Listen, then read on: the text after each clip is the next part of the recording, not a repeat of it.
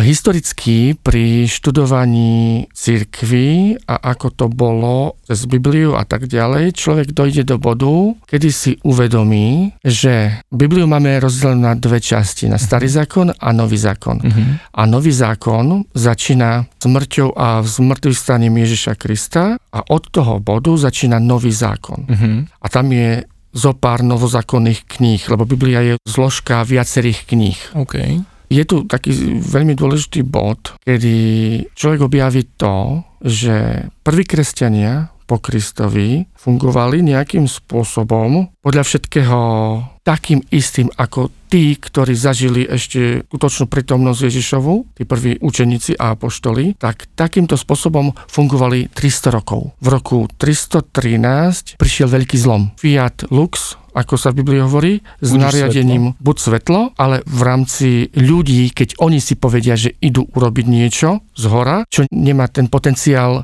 zdravého vývoja, uh-huh. tak vtedy sa stalo to, uh-huh. že cisár Konštantín, tedajší rímsky, zobral papier, volá sa to Milánsky edikt a podpísal tam dokument, ktorý hovoril o tom, že z nariadenia mňa z hora odteraz všetci v rímskej ríši sú rímsko-katolická církev. Odteraz, či chcú alebo nie, uh-huh. či sa im to páči alebo nie, čomukoľvek veria, nie je dôležité, nás to nezaujíma, teraz katolíci. Znamená, že bol taký bod, kedy sa ten štát alebo to mocenské zriadenie akoby spojilo s tou církvou a akoby, či zrazu v tom momente každý, či chcel, nechcel, musel akoby vyznávať nejakú vieru, hej? Áno. OK. Nie nejakú, ale tu jednu. teda konkrétnu. Tu jednu uh-huh. z nariadenia podpisu Milanského ediktu. OK. Aký to malo nejaký dosah v tých rokoch? Alebo že je známe, ja neviem, že ako na to ľudia reagovali? Lebo ja som túto históriu akože neštudoval, neviem o tom viac. Takže či je známe, že čo ľudia na to? Celé dejiny ukazujú, ako dostať človeka do toho bodu, aby nemal kritické myslenie, aby nehľadal tú slobodu. Aby sa skôr bál ísť do neznámych Aby sa báli. Takže vlastne je veľmi jednoduché vytvoriť to prostredie mm-hmm. z mhm. hora. Áno. Čiže tam vlastne oni stanovili, bude to fungovať tak, tak, tak, tak, tak. A človek ale keď e, číta ten nový zákon v kontexte aj so starým zákonom, čiže celú Bibliu, trvá to nejaký čas a roky, keď človek si to celé prečíta a študuje to a študuje a študuje, tak príde do bodu, že vlastne tých prvých 300 rokov kresťania žili tak a tak a tak, robili to a to, ale od toho Konštantinového nariadenia. nariadenia z hora a to, čo poznáme dodnes, je to úplne iné. Uh-huh. Tam sa to začalo meniť a meniť a meniť a začali sa pridávať veci. A to je tá paralela k Bitcoinu, že vieme, že Bitcoin má ten program je nastavený, že je decentralizovaná digitálna vynútená vzácnosť. Uh-huh. Dan Steigerwald o tom pekne rozpráva v jednom podcaste a to ma veľmi upútalo, malo kto o tom takto rozpráva. Tak e, to vynútenie znamená, že ten systém, ten algoritmus, ten program nepustí. Nie je tam priestor pre ľudí, ktorí by chceli podvádzať, alebo oklamať, uh-huh. alebo zneužiť. Alebo zmeniť pravidla. Alebo zmeniť áno. pravidla. A toto je to vynútené v pozitívnom slova zmysle. Áno, že je to akoby dopredu nastavené a teraz ak chceš, môžeš používať, ak nechceš, nemusíš. Ale že ak chceš, tak toto sú pravidla. Áno, a keď mhm. nechceš, nemusíš, ale tým pádom neriešiš veci v bitcoine. Áno, tak. Riešiš v štátnych menách. Presne, alebo v inej kryptomene. Alebo, alebo v zlate, alebo kdekoľvek, čo sa týka toho udržania hodnoty. Jednoducho Bitcoin. Podcast o budúcnosti peňazí, slobode a technológiách. Jednoducho Bitcoin.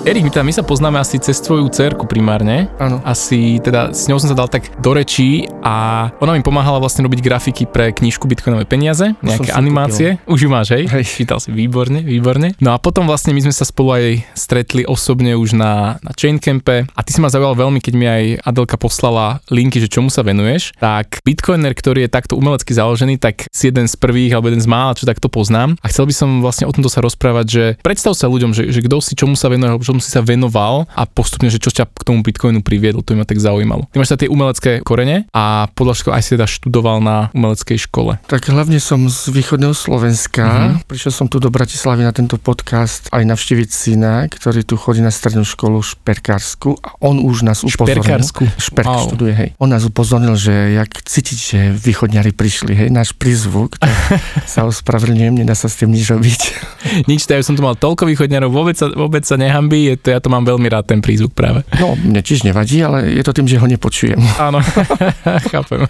Umelecká rodina, no áno, obie dvaja rodičia študovali tuto v Bratislave na Umeleckej. Uh-huh. Sme traja bratia, všetci traja bratia sme umelecky založení. Uh-huh. Najstarší sochár, mladší kameraman, fotograf, ja stredný som vyštudoval grafický dizajn uh-huh. a to zacielenie, kde ma najviac srdce ťahalo, bolo knižný dizajn, uh-huh. knižné umenie решение a knižný objekt. OK, a teda čo si pod tým predstaviť, že ty si aj učil sa ako robiť nejakú kaligrafiu alebo písať knihy, ty si, ty si robil vlastne väzby knižné a to asi spolu teda súvisí, ale že ako vyzerala tá umelecká činnosť, čo, sa týka kníh? Dá sa povedať, že záverečnú prácu na tejto strednej škole som robil ako bibliofíliu. Mm-hmm. To je kniha, ktorá vychádza v limitovanom náklade, ručne písaná, hovoríš ako kaligrafia, ilustrácie, originál, grafické listy vytlačené e, do ručného papiera. Každopádne po škole som rozmýšľal, že čo ďalej. Nebol som ešte v tom, že idem teda robiť knihy, ale takto nejako prišlo, že skúsil som robiť niečo z tej oblasti umeleckej knižnej väzby. Mm-hmm. Takže som si vytvoril nejaké vecičky. Pamätám sa, že zobral som do rúbsaka také malé knižočky ručne vyrábané mm-hmm. a išiel som do Prahy a chodil som po tých obchodíkoch núkať, že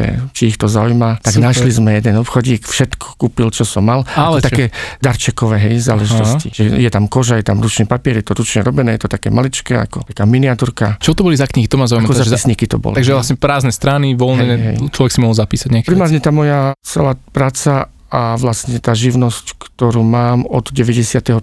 čiže 1995, uh-huh. bola založená na tej oblasti umelecká knižná väzba, čiže to vizuálna stránka tých kníh. Uh-huh. Až časom som ak sa teda to nejako podarilo, preklenúť nejaké obťažnosti s tým spojené, že som aj bol v polohe ako keby vydavateľ uh-huh. a to bol taký ten sen, že urobiť knihu aj s textom kompletne celú. Ale aj keďže... si ju napísať sám, aj, aj si ju vydať, zviazať všetko. Text ako nie, autorský text môj Aha. nie, ale ako ten, ktorý to kaligraficky napíše, urobí sa ten dizajn aj vo vnútri, aj ilustruje a tak vlastne som spravil takú knihu Bibliofiliu, čiže mm. limitované vydanie, počte dvoch kusov.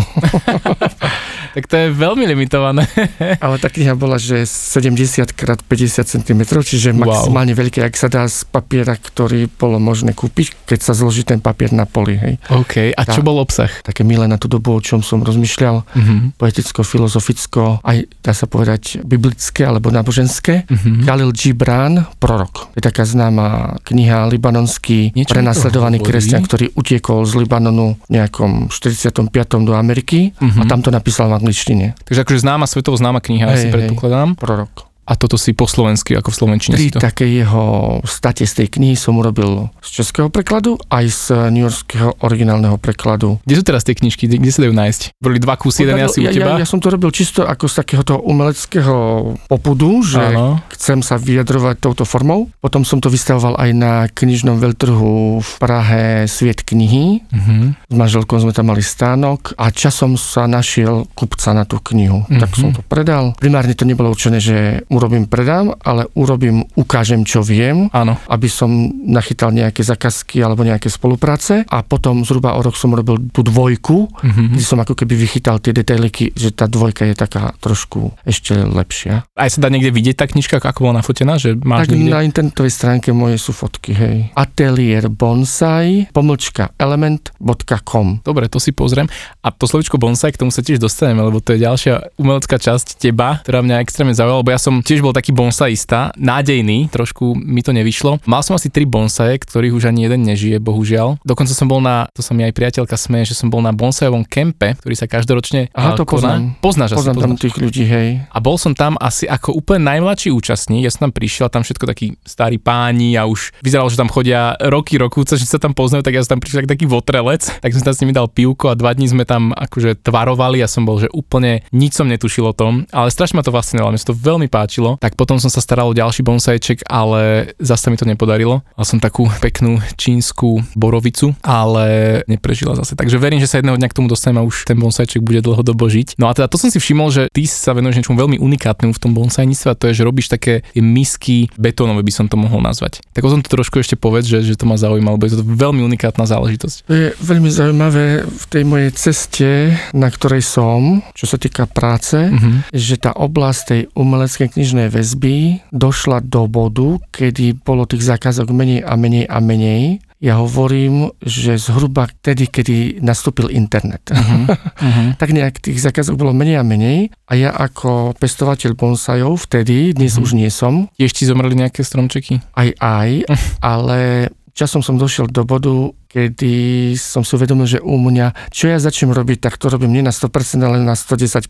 Uh-huh. A keďže som robil bonsaje v tej dobe, tak som zanedbával rodinu a deti. Uh-huh. Že toto bola láska ešte väčšia uh-huh. a v podstate ani nedá sa, aby nebola. Uh-huh. Lebo tak ako tebe vyschlo, tak to musíš tomu úsilí dávať. No, Hovorím, že to je viac roboty ako s deťmi. Môže so stromami. Byť, môže byť, môže Hej, byť. Lebo to je živé umenie a to je proste niečo, čo ja som neobstal. Celého človeka to, to zhltne, no. Ale som rád, lebo som sa oslobodil, hej, uh-huh. že mhm. už to bolo až veľa, uh-huh. lebo mám 6 detí. To som tiež videl a teraz akože wow, že gratulujem k tomuto výkonu, lebo... Pri šiestim deťom, tak ešte aj zo pár desiatok stromov uh-huh. a drahých a veľkých a náročných, lebo ja som chodil kopať do Rumunska, do tých transylvánskych Alp, či tam som aj prišiel a vykopal si strom Hej. a donesol si ho. V tých časoch, keď som ja chodil, tak nebol žiadny problém. OK, nikto sa nenaháňal. V Alpách by ma zavreli do vzenia, v Tatrach takisto, ale v Rumunsku nebol žiadny problém. Tak som tak decentne prišiel, strávil som tam nejaký týždeň, zaplatil som si nosiča kamaráta, ktorý sa tešil, že má výlet v Rumunsku, stále niekto iný. 10 krát som tam asi bol. Veľmi dobrodružné, aj medvedia sme tam videli wow. a všeličo popri tom, jak si kopal stromček, tak zrazu ako medveď. Nebol veľmi blízko, ale vidieť na živo medvedia, hoci bol trošku ďalej zažitok. No. Mm, tak to ti verím. To Rumunsko je také naozaj, že liaheň tých kvalitných stromov. Každý vysoký kopec. Mm-hmm. Tak, že aj Tatry, aj Alpy, aj kde aké tie skaliska. Som vlastne zakrpatené kosu dreviny. Hej, tam to je strašne veľa, čiže tak decentne sa dá niečo nájsť. Jeden z 300 stromčekov je taký, ktorý má tie kvality, že by mohol byť z toho bonsai. To nemôžu byť hociaký, to naozaj musíš byť nejaký znalý, musíš to mať v oku, ktorý asi zobrať. Tak je to tá oblasť, dá sa povedať toho umenia, takže tam no. má to nejaké tie atributy toho, ako vizuálne by to malo byť a ešte mm-hmm. potom aj tie technické veci, korene, aby to prežilo pri presadení a takéto veci. Začal si s bonsai, potom som si to nechal a teraz sa venuješ práve modelovaniu. No, a tam bolo to, že robil som tie knižné väzby. Áno. Zakázok ubudalo. A keďže som bol bonzaista, zaujímali ma veci všetky okolo bonsajov, tak existuje jedna vec a volá sa to kurama, to je japonské mm-hmm. slovo pre prírodný kameň, tvár nejakej misky alebo mhm. dosky mm-hmm. a na to sa dá zasadiť bonsaj. Mm-hmm. Ale je to prírodný kameň. A je veľmi komplikované to zohnať, keď človek by chcel mať zasadené originál kamení, ktorý má tie kvality misky. Mm-hmm. Tak som si povedal, skúsim to vyrobiť. Nie je to úplne môj originálny nápad, občas to vidím v bonzejových knihách, že niekto čo si si spraví nejakú doštičku z flexibilného lepidla, ako mm-hmm. cementového. Ale ja ako vytvarník a trošku ten, ktorý robí veci zložitejšie, ako môžu byť. Ako treba. ako treba, hej. Som urobil náročnejší, komplikovanejší nejaký ten tvar s patinou prírodného kameňa, vizuálne, aby to vyzeralo ako bridlica, ako to je prasklinky a no, Vyzerá to akože nádherne, že ja som to pozeral, akože to je úžasné umenie, to je naozaj, že necháme, jak sa toto dá vytvoriť vôbec, že ako vyzerá ten proces, lebo mne to príde ako presne nejaká také škrydle, ktoré sa dá nejak ukladať na seba, no akože geniálne, geniálne to vyzerá. A ty máš vlastne dopis celého sveta, ak, ak ano, sa nemýlim. Okrem Ázii a Japonska, ty to nejako ešte zatiaľ ma neoslovili. Prečo, boja sa, alebo je to pre nich také, že toto není, to není také tradičné? Myslím, že oni sú v tej mozaistike viac tradične naložený, čo je fajn. A oni by asi nešli do fejkovej kuramy. Uh-huh, uh-huh. Oni majú tie originálne kuramy. Áno. Plus tradičné keramické bonsajové misky. A toto je to, čo ťa teraz živí v podstate, to je akoby tvoj, Áno, a tvoj to job. je to, že úplne to tak veľmi fajn nahradili tie bonsajové misky moje knižné zakazky a mal som ďalej prácu. Uh-huh. Ja hovorím, že také požehnanie z neba a pritom som to len tak skúsil uh-huh. náhodne vyrobiť po jednej výstave v Čechách a tam to kúpil jeden Nemec, tú prvú, uh-huh. tak som si povedal, asi to niekoho zaujíma, uh-huh. tak vyrobím ďalšie. A tak sa to rozbehlo, je to čosi, čo zatiaľ toto má živý na 99%. Tých kniazských zákazok občas je, ale to také maličkosti. Uh-huh, také hobby.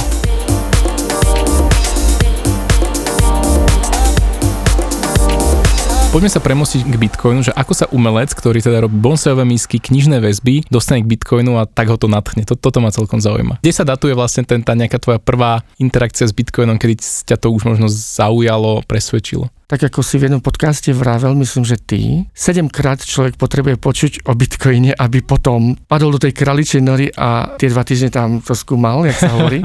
ja keď som, myslím to takto spomínať tiež. tiež hej. Kedy si dávno kamarát idem ťažiť bitcoin a ja na to, to je úplná blbosť, veď nie je možné, aby niečo z ničoho mm-hmm. mohlo byť. Mm-hmm. Potom ešte niečo som videl, kde si toto, toto, až zrazu som objavil pred nejakými dvoma rokmi, že youtuberské videá, podcasty, rozhovory, to predtým to ani nebolo tak ako dnes. Petr Mara. No a to už, keď Petr Mara povie o bitcoine, že to je niečo seriózne. Áno. A vravel sám úprimne, že tiež predtým si myslel, že to je niečo neseriózne. Mm-hmm. tak odtedy som začal že super. No ale samozrejme, to bolo ešte asi len šiestýkrát.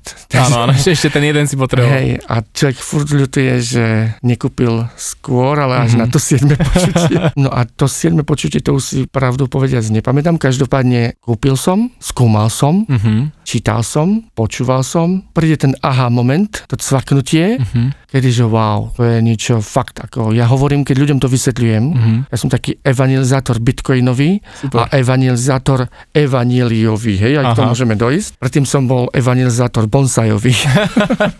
tak sa tak, sa tak transformuješ postupne. Hej, že keď niečomu verím a keď niečo presvedčený. Milujem, mhm. hej, tak potom všetkým o Takže v rodine toho asi majú bitcoinu veľa. Všetky moje deti si šporia, teda Satoshi, Satoshi hej, wow. bitcoiny nie, Satoshi. Perfektne, perfektne. A to som myslím, že im vysvetlil celkom dobré, uh-huh. ale dalo sa to pokaziť, lebo keď je niečoho veľa, je toho veľa. Áno, zase treba, treba s mierou toto. Hej, takže... A teda to ma zaujíma, že v nejakom momente, jak si sám povedal, že študoval si, skúmal si a v nejakom momente ti to prišlo, že wow, že toto je akože fascinujúce. Čo pre teba bola taká, možno nejaká tá vlastnosť Bitcoinu, alebo nejaká jeho charakteristika, ktorá pre teba bola možno najzaujímavejšia, najprekvapujúcejšia? Je tam veľa vecí, práve, že to je tak komplexná vec, že je tam veľa vecí. Je istý prvok, ktorý by som povedal, že naj, a myslím, mm že nie často sa o tom hovorí uh-huh. a to je to, čo Satoshi Nakamoto už stanovil vo white paperi, ten hlavný prvok, aby sa nedalo robiť double spending. Hej? Uh-huh. Skús nejak vysvetliť double spend pre posluchačov. To je čosi, čo je v silnom kontraste a v opozícii voči štátnym peniazom. Uh-huh. Štátne peniaze má niekto pod palcom uh-huh. vlády a oni si môžu povedať, vytlačíme viac. To je to kvantitatívne uvoľňovanie a podobne. A pri Bitcoine sa to nedá a to je niečo, čo doteraz nikdy nebolo. Uh-huh. Čiže tá taká tá evol... vzácnosť toho Bitcoinu. Hej, tá evolúcia tých peňazí, že aj v tomto bode sa dá postúpiť ďalej uh-huh. tou prirodzenou evolúciou. Takže toto ma najviac ako tak upútalo, že je to niečo, čo funguje a splňa tú vlastnosť dokonalosti uh-huh. v tej danej oblasti. Uh-huh. Čiže ja keď robím bonsojové misky, tak sú tam nejaké kritéria dokonalosti a celkom sa mi darí, reklamácie nie sú, 10 rokov ich robím. Pri peniazoch typu Bitcoin, to vidím takisto, uh-huh. že tam to proste funguje. Ten algoritmus a ten celý nápad je taký, že splňa svoj účel, uh-huh. aby to boli peniaze fungujúce, nezneužité udržiteľné a slobodné uh-huh. a pomáhajúce pre ľudí z dola, aby si mohli v tom šporiť, aby bol to udržovateľ hodnoty, aby to bolo nezávislé od vlád a systémov, uh-huh. ktoré zneužívajú, deformujú a manipulujú. Mám takú domnienku, že ty vlastne v tom umení aj nejak nachádzaš tú slobodu, že môžeš tvoriť veci, ktoré máš v hlave, môžeš ich dať do toho fyzického sveta. Čiže tak máš tam ten prejav slobody a tá sloboda sa veľmi spája aj s tým Bitcoinom. Že skúsim povedať, že ako teda ty vnímaš možno to prepojenie Bitcoin versus umenie, že kde ty vidíš tie podobné analógie, alebo ako sa pozeráš ty ako umelec na, na Bitcoin v tomto smere? Ty operuješ slovom umenie, umelec a podobne a ja mm. od malička sa nevnímam ako umelec, ale ako Aha. vytvarník. Okay. A aký je ten rozdiel? Striktne dané v Aha. sebe, to je moje pochopenie, hej. Mm-hmm. Umelec je niekto, kto dojde do bodu, kedy robí umenie, v negatívnom slova zmysle častokrát umenie pre umenie. Že akože len aby to vzniklo? Ja, ja, ja som chcel byť stále ten, ktorý e, robí niečo, čo má aj nejaký praktický dosah, ako dizajner, kaligraf, typograf, e, knihviazač, Uh-huh. Hej, že to umenie je tam, ten východiskový vizuálny materiál. A že ten predmet je aj, aj ten predmet je. Aj hodnota, hej. Ako okay. nemám problém proti umeniu ako takému, tom, tej najčistejšej podobe, ale človeka to často zvedie z tej prirodzenej cesty života. Stále som sa vyhýbal tomu slovu, že umelec. Uh-huh, lebo takže skôr vo mne to evokovalo už niekto, kto už je ako bohem, kto už zabudne na tie princípy, pri ktorých vieme presne, čo je dobré a čo je zlé a uh-huh. no to je ťažko takto. Hej, to by sme museli byť na druhom podcaste. Jasné. Ale ako zaujímavý pohľad, že rozlišuješ vlastne umelec výtvarník a už ten presah tej slobody, cítiš to ty u seba aj v, aj v tom umeleckom smere? Že... No a práve z hľadiska toho, neviem to tak povedať, aký je presah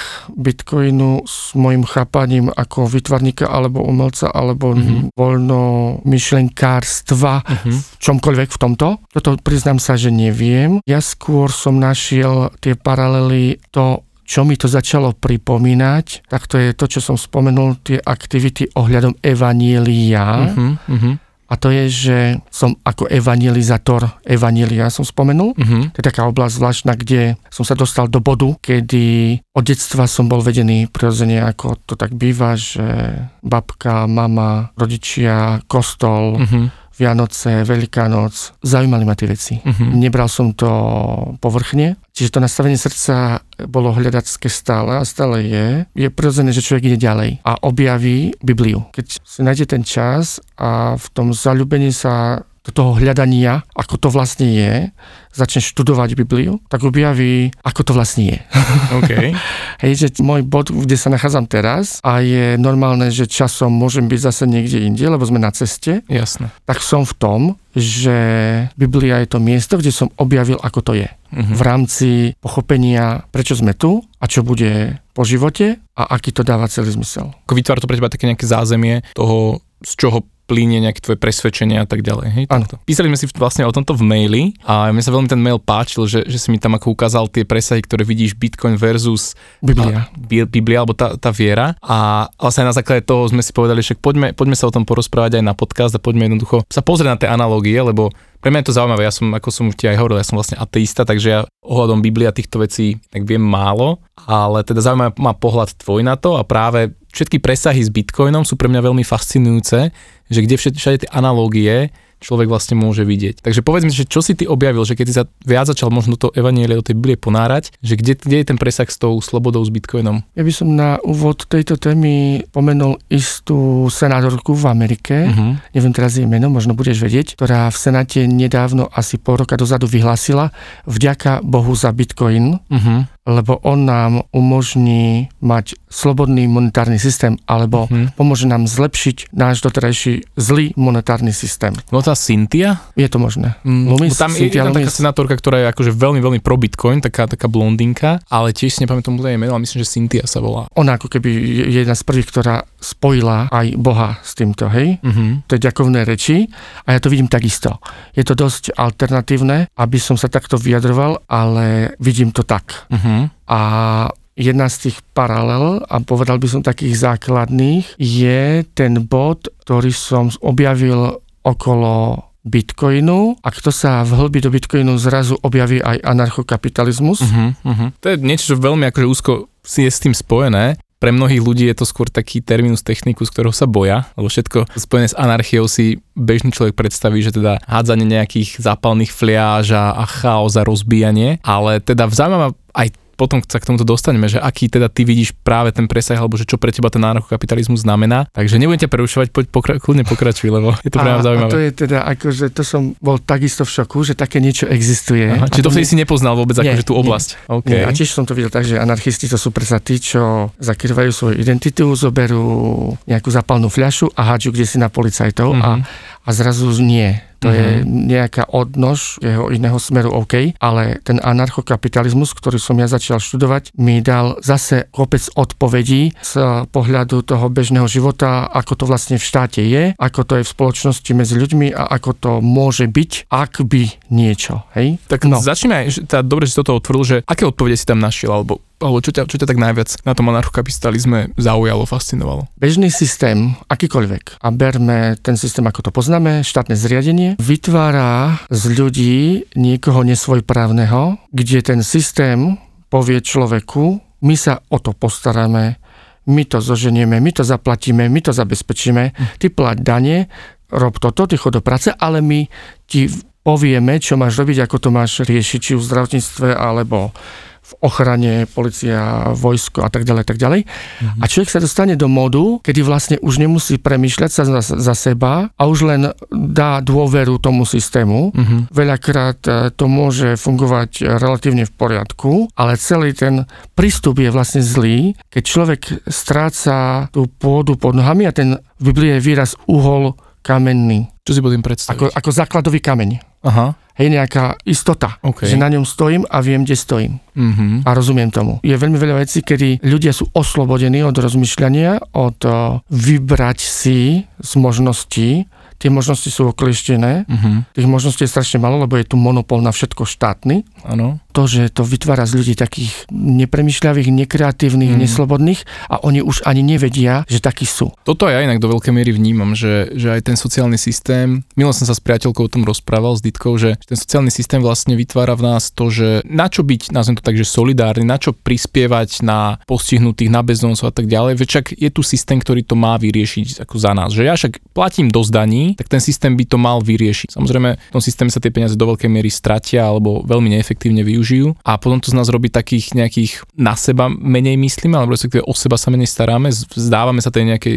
zodpovednosti za, za seba a plus podľa mňa aj to vytvára nejakú nižšiu mieru možno solidarity, lebo že však je tu ten hore, kto to má za mňa vyriešiť a prečo ja by som sa mal o to vôbec starať. Takže mám to, cítim to nejak podobne, jak ty v tomto. Je taká analogia trošku, istý prípad sa stal, kedy si, kde si tuším v Rakúsku. Bol nejaký chlapík, ktorý držal v pivnici nejakú ženu mm-hmm. a veľmi veľa rokov. A tam sa, že stal myslím sa to volá štolkholmský syndrom, sa to mm-hmm. myslím volá, kedy tá žena, keďže už roky, roky, roky nevidela, čo to je ulica, čo to je slobodný svet, tak si vytvorila vzťah k tomu svojmu trezniteľovi, nič iné nepoznala roky, myslím, že 25 rokov to trvalo. A to je to, že človek príde do toho módu, že vlastne toto, čo je, je to OK, mm-hmm, asi vlastne lepšie byť. neexistuje a nevie to porovnať s niečím iným. Mm-hmm. Áno, to je pravda, aj keď sa rozprávam napríklad s mojim ocinom o demokracii, o tom, že prečo ten systém nefunguje úplne ideálne, tak ako on, on je toho názoru, že demokracia je to najlepšie, čo tu máme, že čo, čo ten systém vymyslel. Ja sa na to skôr pozerám, že aj tie spoločenské systémy nejakým spôsobom evolvujú a vyvíjajú sa a nemyslím si, že tento model, ktorý tu dnes je, je to finálne pre nejaké by slobodnejšie fungovanie. Hej. Takže áno, je to je taká filozofická otázka v tomto prípade, ale teda, že anarchokapitalizmus, čo bolo teda ďalej? Začal si to objavovať, začal si to nejakým spôsobom si študovať? No, tam som objavil čosi, čo sa priznám, predtým som nad tým neuvažoval, že je dosť veľký rozdiel, keď sa niečo má evolučne posunúť, mhm. nejaký vývoj niečoho, tak buď to ide z hora, alebo z dola. A to ma upútalo, že veci, ktoré idú z dola, tak sú dlhotrvajúce uh-huh. že ľudia chcú, ľudia si to spravia, zabezpečia a tá motivácia, keď je z dola, tak je naozaj 100%, lebo to uh-huh. urobia, lebo chcú. Áno. Tak ako ty si taká mi vnútorná motivácia. Taká... Napísal kvôli podcastu a ja z východného Slovenska z Prešova, áno, idem a 6 hodín v aute a som tu.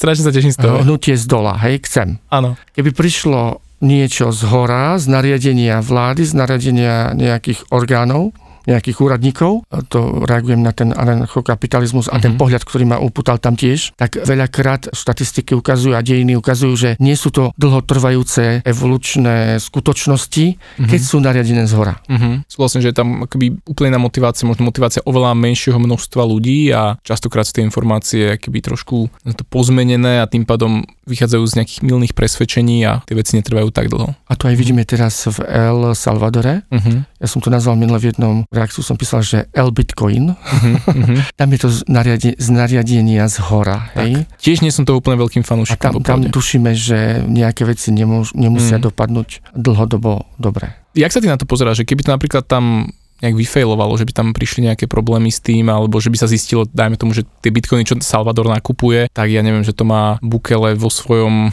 vlastnom trezore, alebo že to vie nejak sprivatizovať. Čo by sa potom mohlo diať, alebo že ak sa na to ty pozeráš? Ja sa na to pozriem ako, že je to úplne prirodzený vývoj. A viac vidím v čomkoľvek, čo sa vo svete alebo mojej rodine, alebo mojej práci stane, tak to vidím ako, že to ma posunie ďalej. Uh-huh, uh-huh. Hej, že ideme ďalej. Že nič veľké sa nedieje proste. Hej, nevnímam to... chybu, že nás posúva dozadu, ale že chyba je bod od ktorého ideme na nejakú ďalšiu cestu a vždy dopredu. Či vlastne potom skôr ako vidíš to, že, že ten ďalší krok by bol, že ľudia z dola potom ten Bitcoin nejakým spôsobom sa ho naučia používať a budú ho potom vyžadovať. Je, musíme urobiť veľa chýb v rôznych veciach, aby sme potom urobili to tak, ako to treba. Uh-huh. A či to bude trvať desiatky rokov alebo stovky rokov, netreba sa nikde ponáhľať, ide nám o kvalitu, nie o kvantitu. Uh-huh. A ja som to v tomto veľmi podobne nastavený, že nepáči sa mi, aj keď tak dobrá vec ako Bitcoin, ktorú tiež považujem za veľmi správnu technológiu, je tlačená z hora, tak naráža to vo mne tiež na nejaké morálne presvedčenia, že som skôr fanúšikom, keď z dola tí ľudia sami chcú ten Bitcoin použiť. Alebo to je jedno, či Bitcoin, alebo či čokoľvek iné. Hej. Bavíme sa o tom, že čokoľvek tí ľudia zo spodu chcú, používajú, tak to je ten prirodzenejší prístup alebo taký dlhotrvajúcejší.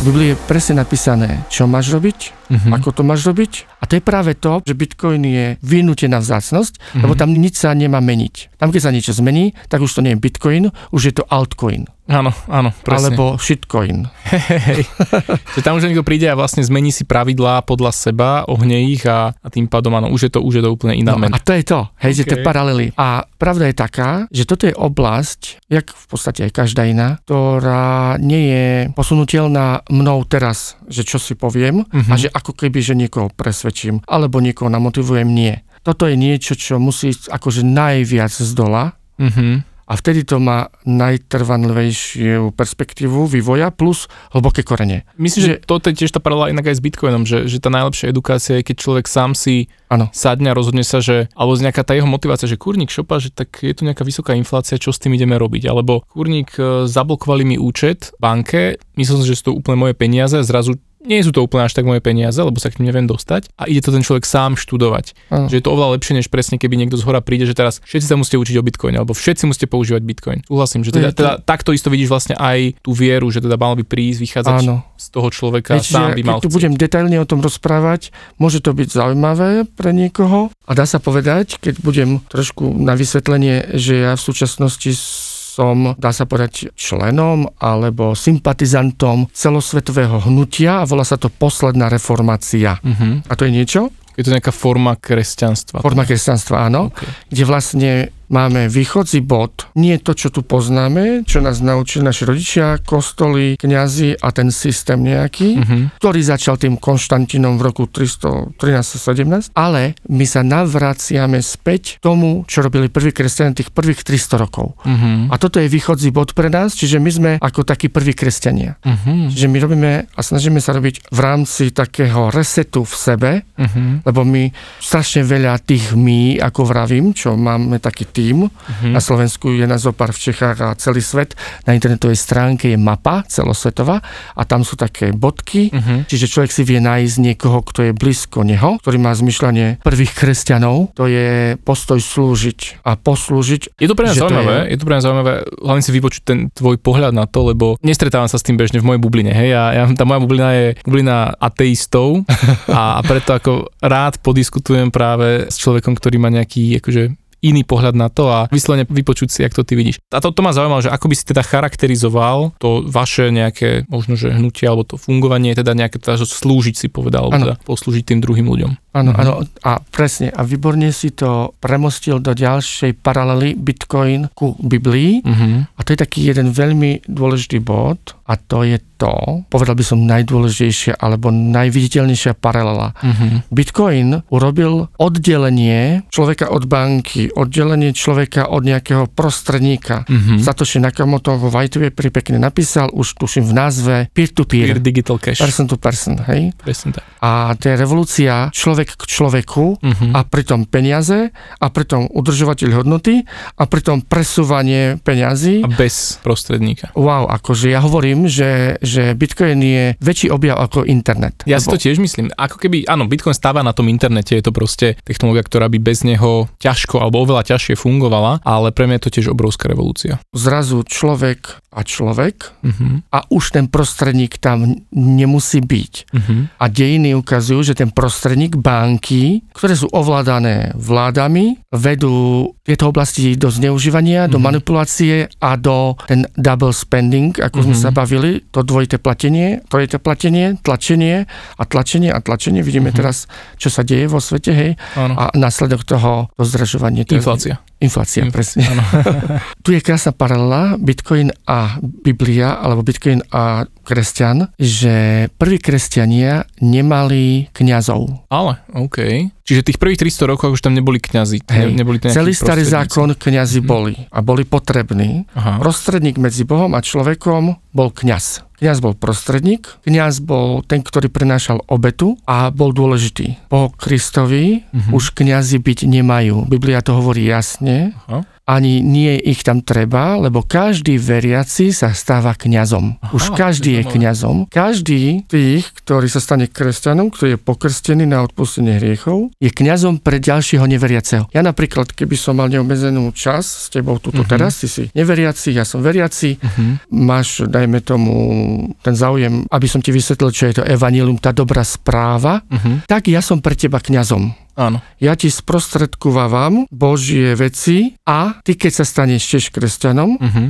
tak už si tiež kňazom a už sme na rovnaké úrovni ako bratia a sestry v Kristovi. Neexistuje tam nejaká taká hierarchia. Áno, Podobne ako v Bitcoine presne, že, že tam neexistuje niekto, čiže, by to riadil. Čiže, čiže tam je vytvorená tá motivácia, aby sa kresťanstvo šírilo, čiže tie dary ducha, ktoré sú rozpísané v Božom slove a ktoré aj my vidíme na živote, ako fungujú, rôzne nadprirodzené veci, čo sa dejú, čo niekto by sa zľakol a utekol by, čo sa tam deje. Tak to je ten materiál, ako šíriť kresťanstvo, ako mm-hmm. šíriť dobrú správu, ako šíriť evanílium. Čiže všetci sme kňazmi uh-huh. a šírime to, uh-huh. lebo to je naše povolanie už. Peer-to-peer. Mm, Čiže č- človek, hneď Boh. Aha. Žiadny prostredník. A to je to prvné šírenie kresťanstva z dola. Mm-hmm. To je veľmi zaujímavé, lebo, lebo my sme niečo podobné mali aj keď sme boli v Polis, tak tam sme mali taký, ja som to, že veselý názov, že kryptoapoštol. A to bol človek, ktorý vyslovene, keď prišiel do paralelnej Polis niekto, kto nevedel o kryptomenách, chcel sa naučiť, chcel zdať kávu, tak niekto tam bol z nás, my sme tam pracovali a, a tomu človeku vysvetlil, pomohol založiť peňaženku a všetky tieto veci. Tak sme sa tak akože označovali, že kryptoapoštoli. A páči sa mi aj tá paralela presne s tým, že takisto sa snažím ľudí inšpirovať k tomu, aby boli tými, pre so svoje okolie tými, ktorí im ukážu presne, ako funguje ten Bitcoin, že sa toho netreba báť, že to je niečo, čo není až tak technicky komplikované a snažím sa akoby vytvoriť z tých ľudí takých, ja to volám, že mikroedukátor, to znamená niekto, kto nebude teraz natáčať podcasty, nebude robiť videá, nebude robiť články, ale niekto, kto povie aspoň pri stole svojim rodičom, svojim súrodencom, že a takýto Bitcoin, tak to funguje, založím mu peňaženku a, a pomôžem mu s tým. Takže páči sa mi aj tá tvoja analogia s tým, že to je ten peer-to-peer svet. Je toto základe, no a to je práve to nepochopenie, kedy nastalo tých 300 rokov uh-huh. po Kristovi, kedy sa navrátili zase k tomu, že mať tú hierarchiu, mať uh-huh. tu kňazov a že človek môže ísť k Bohu napriamo, ale potrebuje toho prostredníka. Uh-huh. Je za tým veľa, veľa všelijakých ďalších vecí, uh-huh. ale samotná to paralela Bitcoin, Biblia alebo kresťan v tomto uh-huh. zmysle ako základná téma, čo som tam zbadal, preto som ti aj písal, že pozri Dušan, takto to vidím ja a ty uh-huh. si na to takto reagoval. Áno, čiže to, to ma celkom zaujalo práve to, že akoby, ak tomu dobre rozumiem, že ty vidíš dnes to kresťanstvo, ktoré už má kňazov, má kostol, má všetko ako skôr ten fiat systém. Áno. Hej, že naozaj ten systém tých peniazí, kde si donú donútený mať toho prostredníka, kde ťa vlastne nepustia k tomu peer-to-peer. donútený, aby sme nezlorečili nejako tým ľuďom. Uh-huh. Oni slobodne ano. sú v tom ano. a môžu nebyť. Áno, chápem, Ale chápem zase, ako vravím, predbehnem trošku, ty sa ma o chvíľu možno spýtaš, čo je pre teba Bitcoin, tak ako sa pýtaš všetkých. A teraz Dobre, ja, už, diely.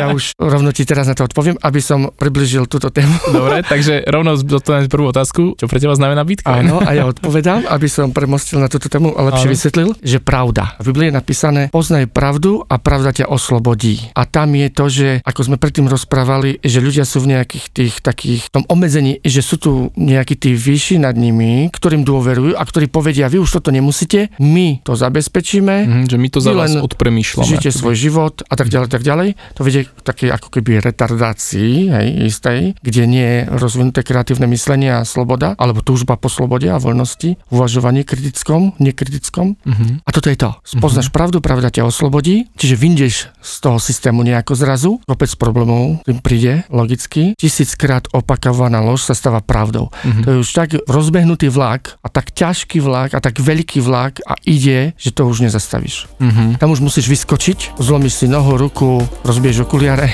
ale jediná cesta. A toto je aj presne tá paralela k tomu Bitcoinu.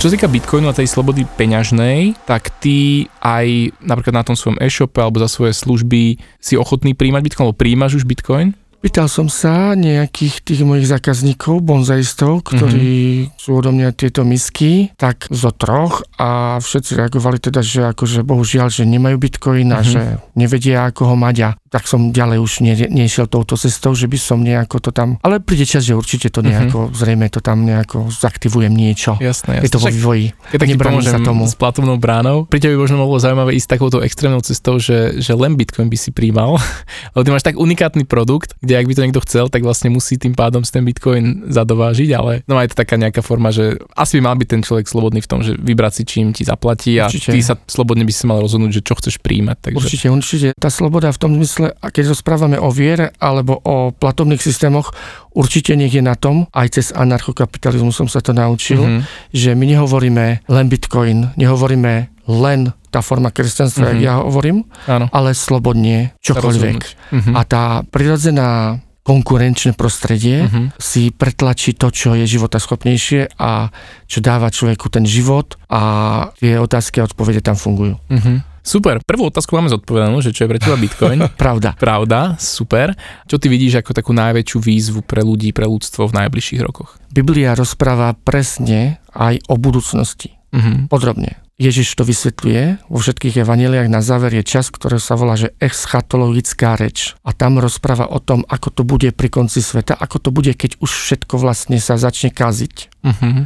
Tam je to podrobne vysvetlené a dáva to zmysel. Ja ako kresťan teda snažím sa a robím všetko preto, aby som veci vylepšoval, uh-huh. aby som veci posúval dopredu, aby som dával lásku do čohokoľvek sa dá dať, ale zároveň mám to poznanie aj zo študovania dejín, aj z toho, čo Biblia hovorí, takže sa nečudujem, uh-huh. že všetko ide do múky, že všetko ide ku horšiemu a horšiemu, lebo to je taký prirodzený vývoj veci, aj tá evolúcia. To je taký pesimistický pohľad potom. No práve, lebo nie sme tu len ako neveriaci, máš zrejme tvoja chápanie, že si len kým si. Áno, tak to vnímam. A ja to mám otvorené, uh-huh Čiže ja verím, nehovorím, že viem presne, ako to bude po smrti, uh-huh. ale principiálne rozumiem tomu, že čo by tam malo byť podľa toho, čo hovorí Božie slovo, okay. Biblia. Tým pádom som voči tomu taký slobodnejší, uh-huh. uvoľnenejší. Nie si taký napätý z toho. Áno, a okay. vidím veci ako keby z nadhľadu. Uh-huh. Čiže ako keď pozeráš na mravenisko a keď tam príde inú mravce z iného mraveniska a začnú tam robiť vojnu, výsledok je, že obidva mraveniska nejako zomrú, ostane nejaký jeden,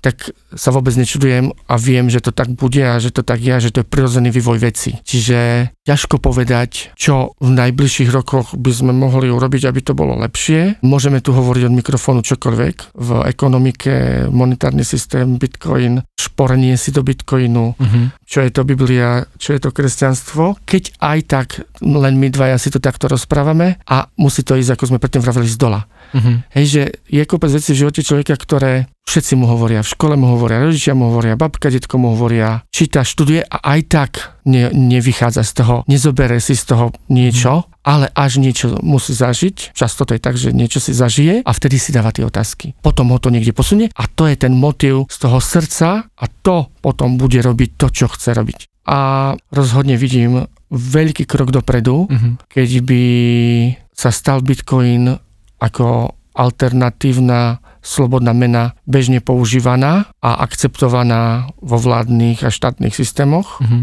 lebo to je ako napríklad so školstvom. Školstvo je takisto limitované rozhodnutím z hora. Uh-huh. Sú tu povolené nejaké školské osnovy, systémy, osnovy, didaktické prístupy. Takýto, takýto, viac nie. Uh-huh. A nie je tu tá sloboda výberu. Takže keď príde niečo, čo by bolo lepšie, a prirodzene z dola ľudia už chcú len to, napríklad sa to kľudne môže stať s tým bitcoinom, tak tie veci ostatné prirodzene zaniknú. A to je ten prirodzený vývoj, ktorý je bez revolúcií, bez krvi prelievania. A to je to, čo ma tiež naučilo v anarchokapitalizme. Keď to ide z dola a keď ľudia chcú a môžu si to vybrať, uh-huh. tak prirodzene si vyberú to, to čo najlepšie je pre nich uh-huh. a to, čo nechcú, to prirodzene zanikne. Uh-huh. Uh-huh. Čiže ten pohľad na že krachovanie firmy alebo kon koniec nejakej výroby čohosi, tak to nie je nič zlé, to je prirodzený správny vývoj toho, aby sa nevyrábali My veci, ktoré netreba. zdroje a... Nemínali zdroje, áno, aby aj tá efektivita aj v tejto mm. oblasti bola natoľko, že by sa robili tie veci, ktoré ľudia chcú. To je, keď bol ten film, že vratné láhve, ano. čo tam vlastne prišiel ten chlapík ako o prácu toho vrácača tých tliaž a bol takú také, nazviem, že emotívne, že už ho tam nahradil ten stroj, ale o tom je akoby nejaká tá prirodzená evolúcia a aby sa jeho ľudský potenciál mohol využiť na niečo lepšie. A preto mi sa páči napríklad aj, že to zlato sa stalo evolučne tými lepšími peniazmi práve kvôli jeho vlastnostiam. Nie z toho, že niekto ho nariadil nutne, ale tie roky ľudia zistili vlastne, že OK, tak platiť si v ťavách není úplne efektívne alebo nejaké mušle zbierať a podobne. A to zlato vlastne splňalo všetky tie vlastnosti naprieč rokmi. Tam je taká vec, napríklad čím som si prechádzal ja a to je uvoľniť sa z postoja chamtivosti uh-huh. do postoja pochopenia udržateľ hodnoty, šporenie na dôchodok, šporenie do budúcna, šporenie pre deti. Mm-hmm. Deti nech si už odteraz šporia, lebo tá myšlienka a určite keď každý bitcoiner si úprimne položí, verím, že väčšina, že wow, ja môžem byť rýchlo bohatý. Hej? A to je z tej krabičky chamtivosť. Mm-hmm. Nemyslím to nejak v zlom, lebo je to taká prirodzená vlastnosť, ako keby rýchlo zalepiť nejaké problémy, aké každý má, Áno. finančné, ekonomické a tak. A to je to, čo by som videl ako najzásadnejšiu vec pre nováčikoch, aby si teda začali všímať, že naozaj majú tú chamtivosť, hoci si to nepríjmajú, neuvedomujú mm-hmm. a aby sa z toho oslobodili a začali rozmýšľať nad tým, že, že nie je takto, ale budúcnosť a náhrada neslobodného za slobodné. Jednoducho Bitcoin. Podcast o budúcnosti peňazí, slobode a technológiách. Jednoducho Bitcoin.